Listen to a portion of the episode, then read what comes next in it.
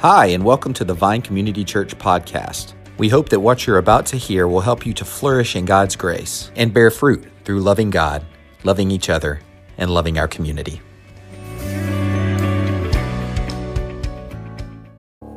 So, Lord, how can we say thanks for the things that you have done for us?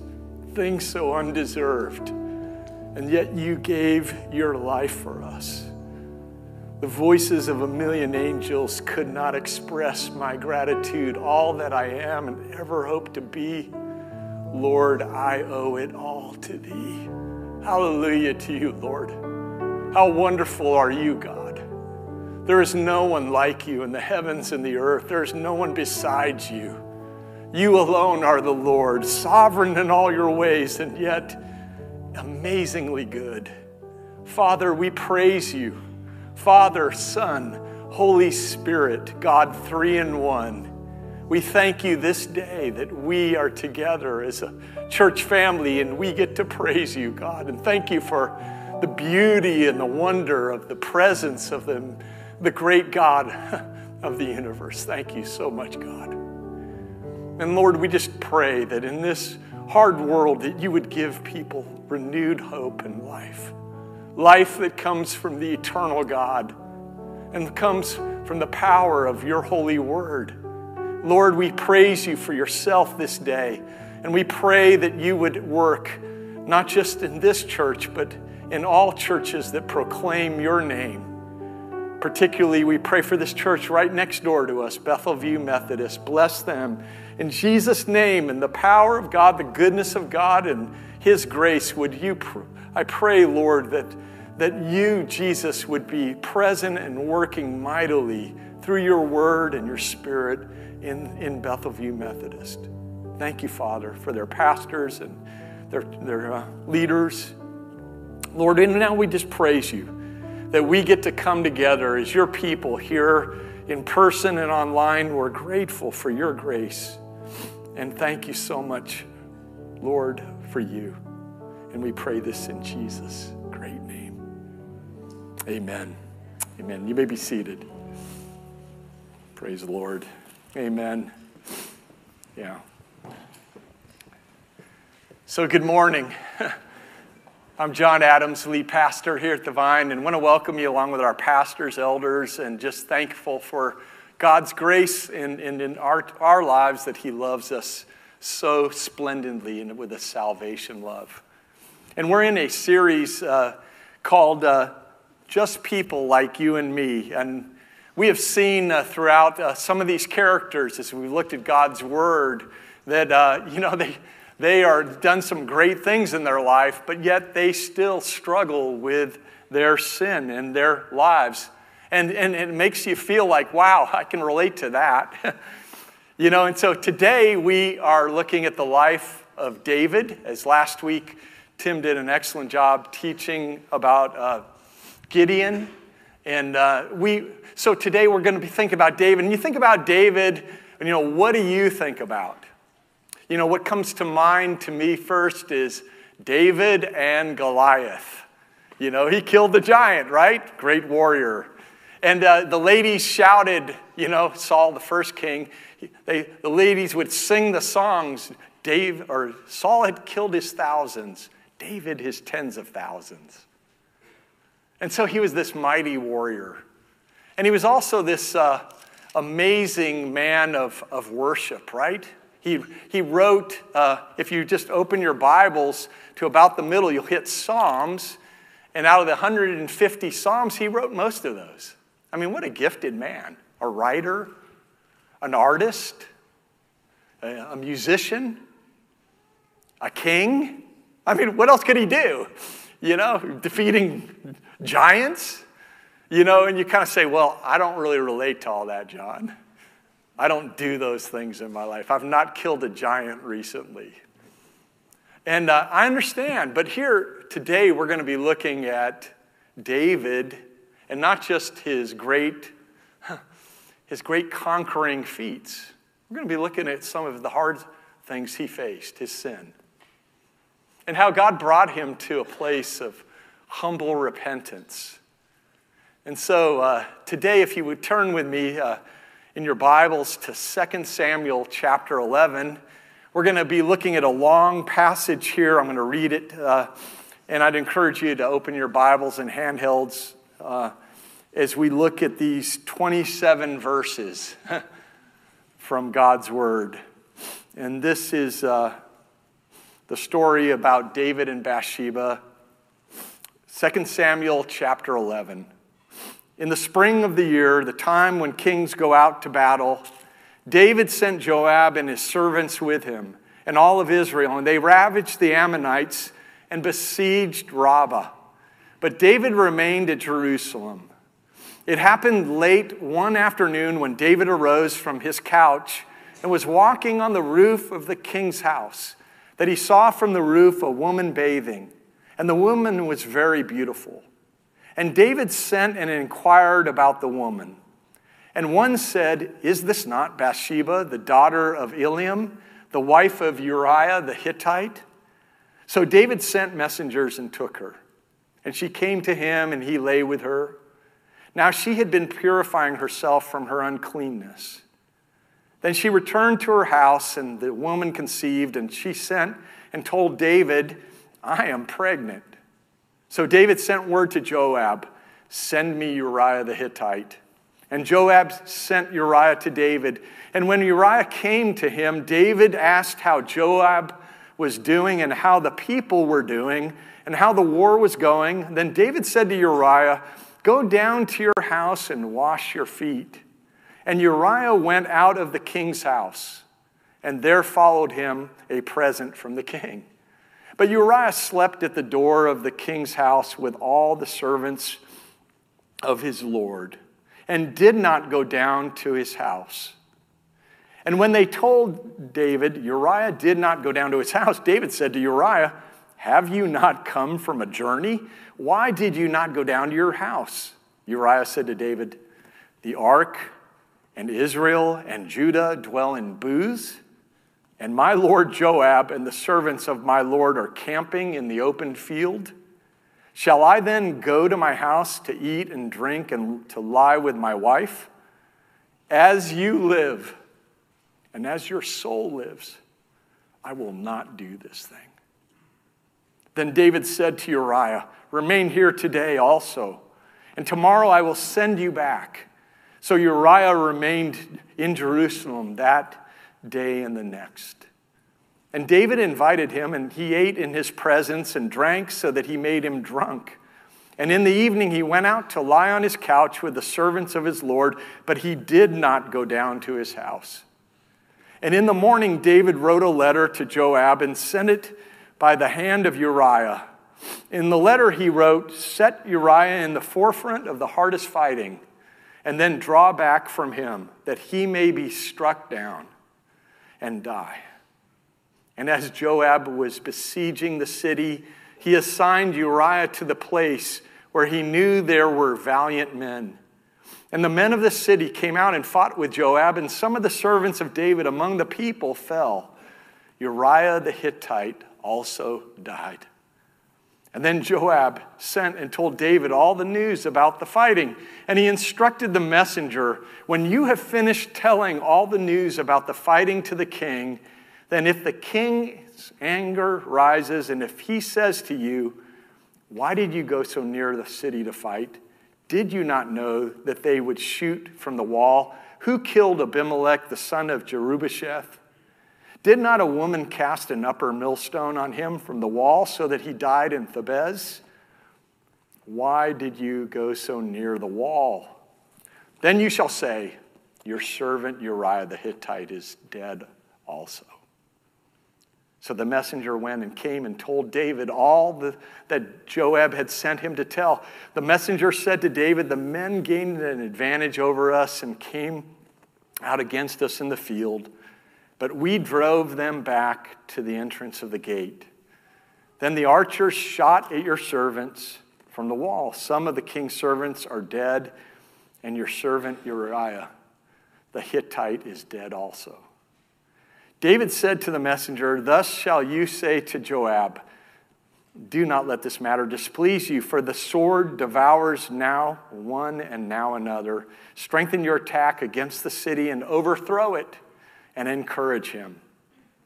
And when the wife of Uriah heard that Uriah, her husband, was dead, she lamented over her husband.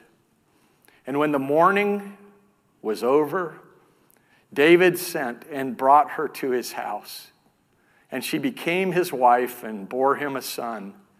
But the thing that David had done displeased the Lord.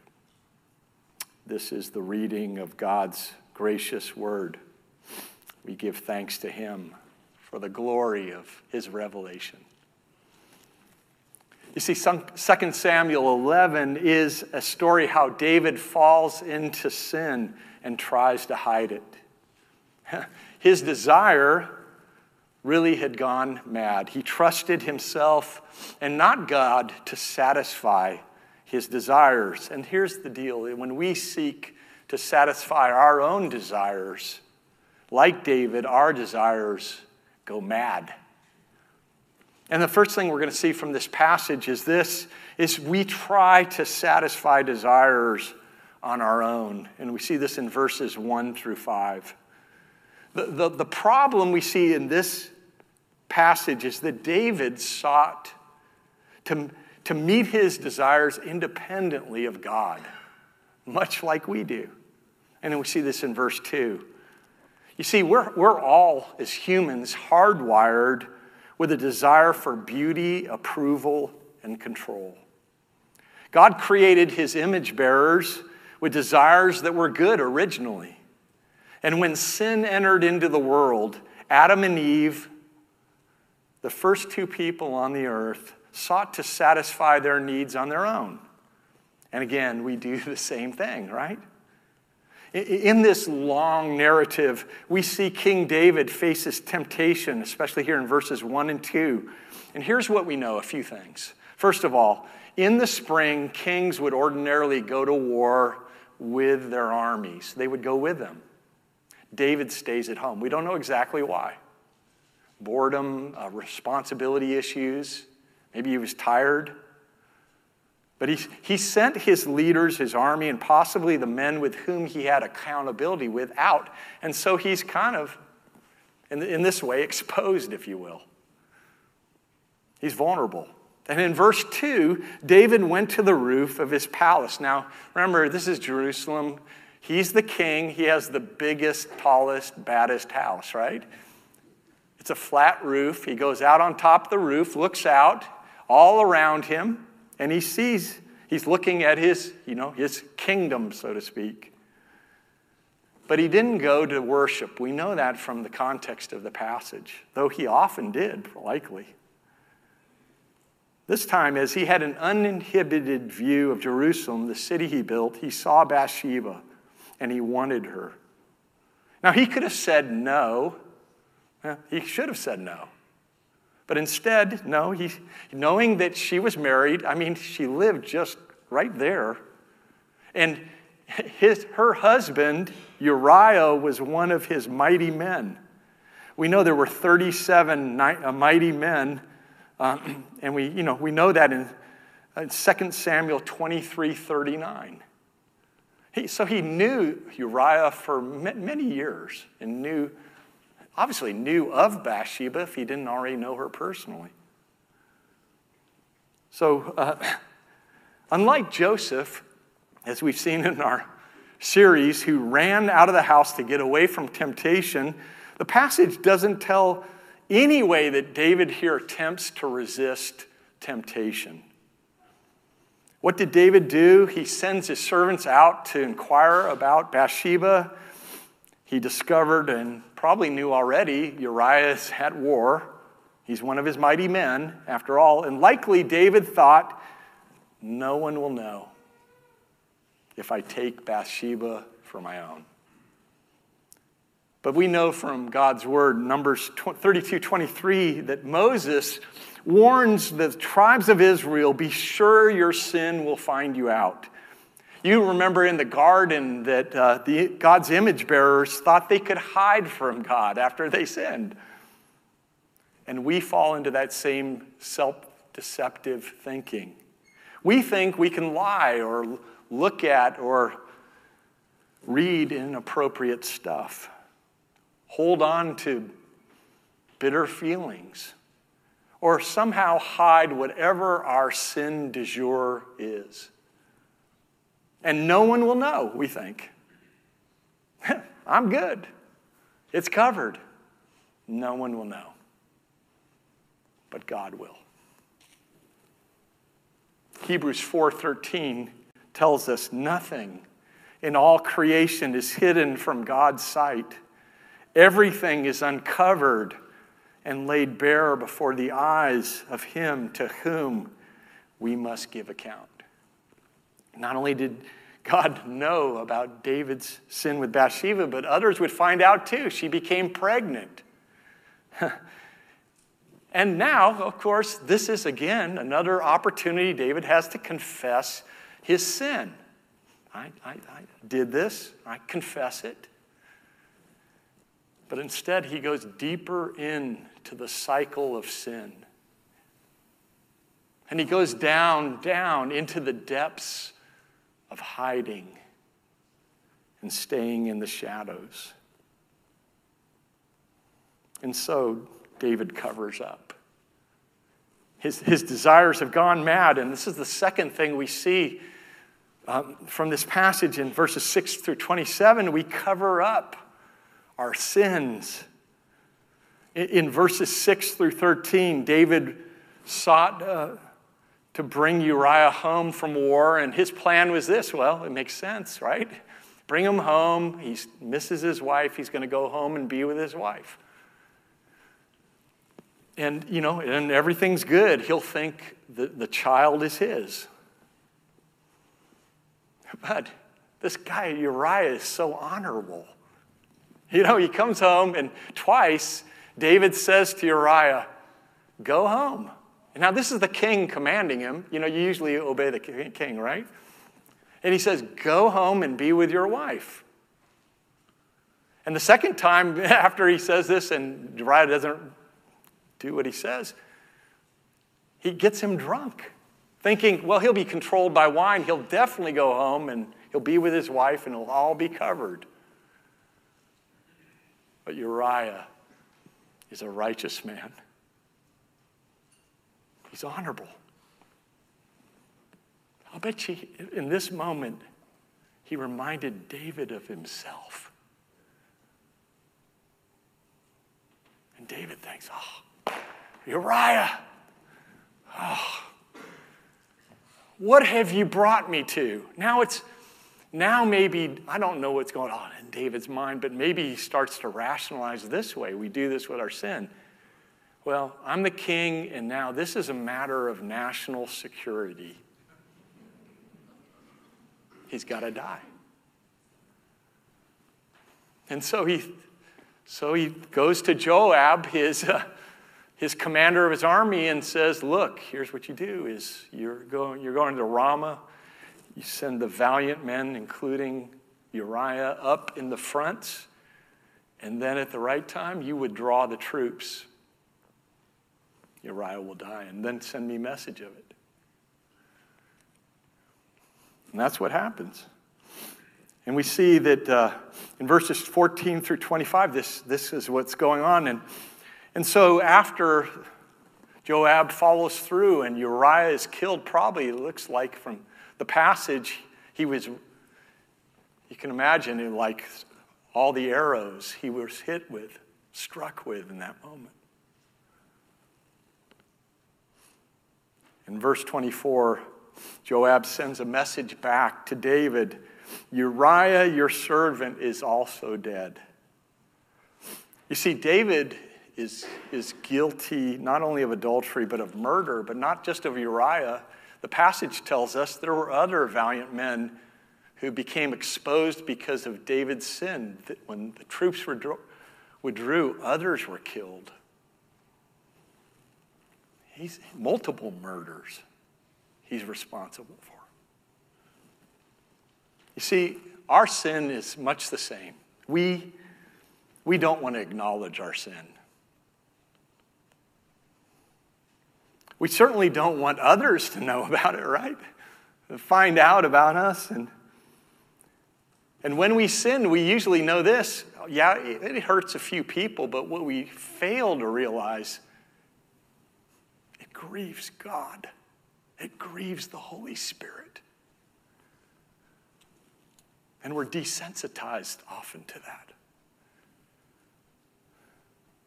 And we go deeper and deeper down in the spiral of sin itself. And as we hide and cover up, our shame and guilt grow. Many of you know the, the, beautiful passage, Romans 8 1. There is therefore now no condemnation for those who are in Christ Jesus. And this is true. For every Christ follower, there is no condemnation, there is no guilt. You are forgiven, past, present, and future. But why don't we feel that way? Here's why. We feel shame because we're covering up, we're hiding from God and others. Instead of confessing our sins and getting free from our feelings of condemnation, we cover up. Now, let me tell you more of the story. It goes on in chapter 12. There, the Lord, by his grace, alerts Nathan to David's sin. And Nathan, the prophet, goes before the king. Imagine that, to call him out. that was a brave man. And Nathan tells this story of a rich man and a poor man. The rich man had many lambs, lots of wealth, lots of animals. The poor man had one little lambie. He was like family to him. Let's call him Wilfred. I mean, he loved Wilfred. He like probably slept with you know Wilfred. You know the right way. He, he slept. Wilfred was with him, and you know he was hanging out with Wilfred. He loved this guy. He was like his buddy. So this rich man goes up. He's like he has a visitor over for dinner, and he says, "Hey, I'm not gonna you know, I got to make dinner. And so he took the poor man's little Wilfred. Wilfred became lamb chops. And, and, and you know, this rich man falls into this, you know, this, I mean, devastating sin, if you will. And David is furious. You can imagine this this scene Nathan the prophet before the king, all, the, all that's going on, and he looks, Nathan looks David in the eyes, and he says to him, 2 Samuel 12 7, David, you are the man.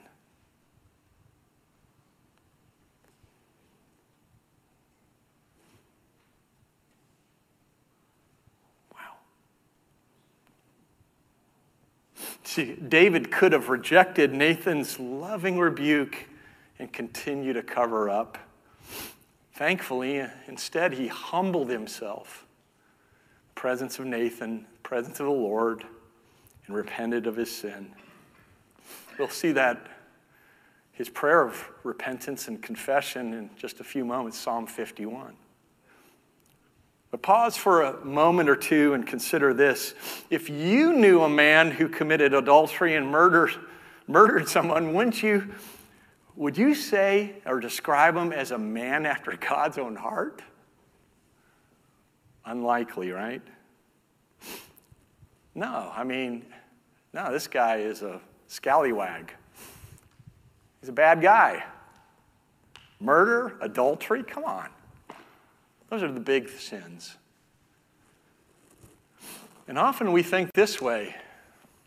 I mean, I know I've, I've fallen into this lots of times in my life. How could David sin that way?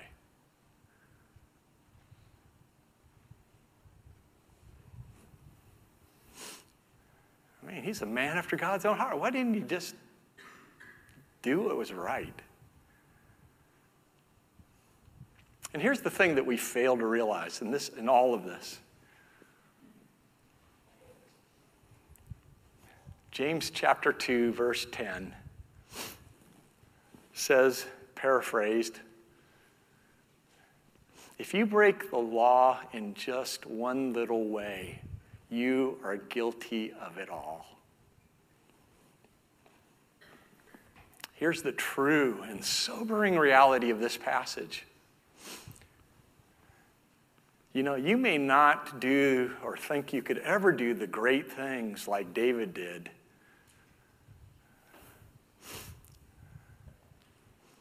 But you're just as guilty as he is because of your sin.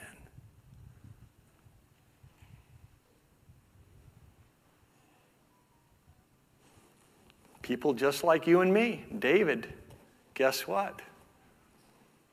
Your sin is just as reprobable to God.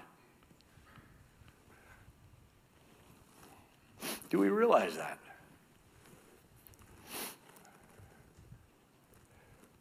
The Bible teaches us also that no matter what we've done, God is willing to forgive you and me. Uh, there is uh, in the Westminster Confession, which is the creedal statement of our church embraces, that is a summary of the major doctrines of the church in the Bible, out of from the Bible. And, and I love what it says so clearly in chapter 15, verse 4. It says this As there is no sin so small, but it deserves damnation, so there is no sin so great that it can bring damnation upon those who truly repent.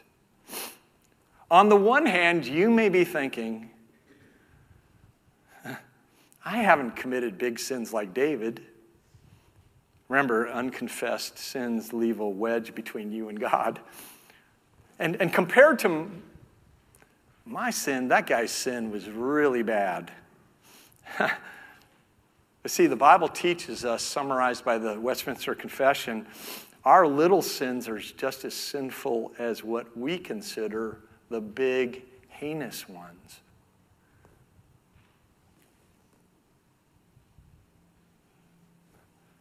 On the other hand, some of you come in here today and you're feeling beaten and overwhelmed and oppressed by your sin. And you may think, there's no way God could forgive that. He can't. He, there's no way. But listen to what the confession says. Again, summarizing what the Bible says. It, it says this There is no sin so great that it can bring damnation upon those who truly repent. God is so gracious and ready and desires to forgive you and me of any and all sins. We think this is the big sin. It could never be forgiven, or I could never be forgiven. But we're telling ourselves a lie. We're believing a lie, and we're continuing to hide and cover up. The lie is from the enemy or from your flesh. The Bible tells us, James 2:10 and in Romans chapter 8, there is therefore now no condemnation for those who are in Christ Jesus. I, I love, uh, read recently the sermon by Tim Keller on this, and he, he describes the similarity between David standing before Nathan the prophet in 2 Samuel 12, and then Jesus, centuries later, who, the greater David, standing before Pilate in Mark chapter 15. In David's courtroom, Nathan comes graciously sent by God to confront David. In 2 Samuel 12 13, we says, he says to David, The Lord has also has put away your sin. You shall not die. And of course, this is all pointing forward to Jesus' work. He's the one whom the sins will be put on. David committed adultery and murder, and God forgave him and promised he would not die due to his sin. But Jesus committed no sin. No sin. And Father God sends him to death on a cross. Is this fair? No, it's not. The judge of the earth, Jesus, who did nothing wrong, is condemned to die. Only Jesus, the perfect God, who was fully man, could bear the sins of every person who repents and believes in him. He died so we could live. Jesus paid the price for David's sin. He paid the price for my sin. he paid the price for your sin. Amen. Amen. David realized this. The wages of sin is death, but God His grace. But God, by His grace, saves those who humble themselves in His presence and believe in Him. You see, it's because Jesus alone, who received the punishment for our sins at the cross, that we can confess our sins, even when they seem so dark and bad, hard. There is no sin so great that we can't be forgiven when we repent. We receive this forgiveness by simple repentance and faith. Psalm 51 was written by David when he was struggling with feelings of condemnation, when he committed adultery and murder and how God freed him when he confessed his sin. I'd encourage you to read this whole chapter and really meditate on it, even this week. It's, it's beautiful. But here's a part of it Psalm 51 Have mercy, have mercy on me, O God, according to your steadfast love according to your abundant mercy, blot out my transgressions. Hide your face from my sins and blot out all my iniquities. Create, create in me a clean heart, O oh God, and renew a right spirit within me. Cast me not away from your presence, and take not your Holy Spirit from me. Restore to me the joy of your salvation, and uphold me with a willing spirit. This is a prayer of a man who committed multiple murders and adultery. Broken and humble before the Lord, he came to the only one who can restore a relationship. Do you know that? If, you're not, if you don't know Jesus as your God and Savior, this is a great thing to meditate on. No one can restore your relationships, not even yourself in your best efforts. He can. He will as you trust Him. And He will lead you by the power of His Holy Spirit. He won't leave you, He'll never leave you.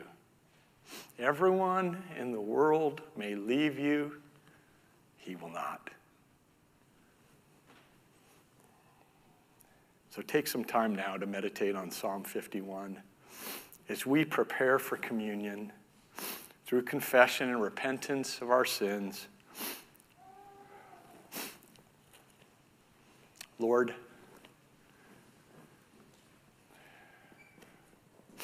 Help us to realize the depth of our sin, but the even greater depth of your forgiveness and grace.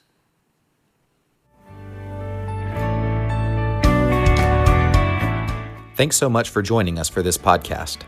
For more information, you can visit us online at thevinecc.com, download our mobile app, or visit us on Facebook or Instagram at thevinecc. Have a great week.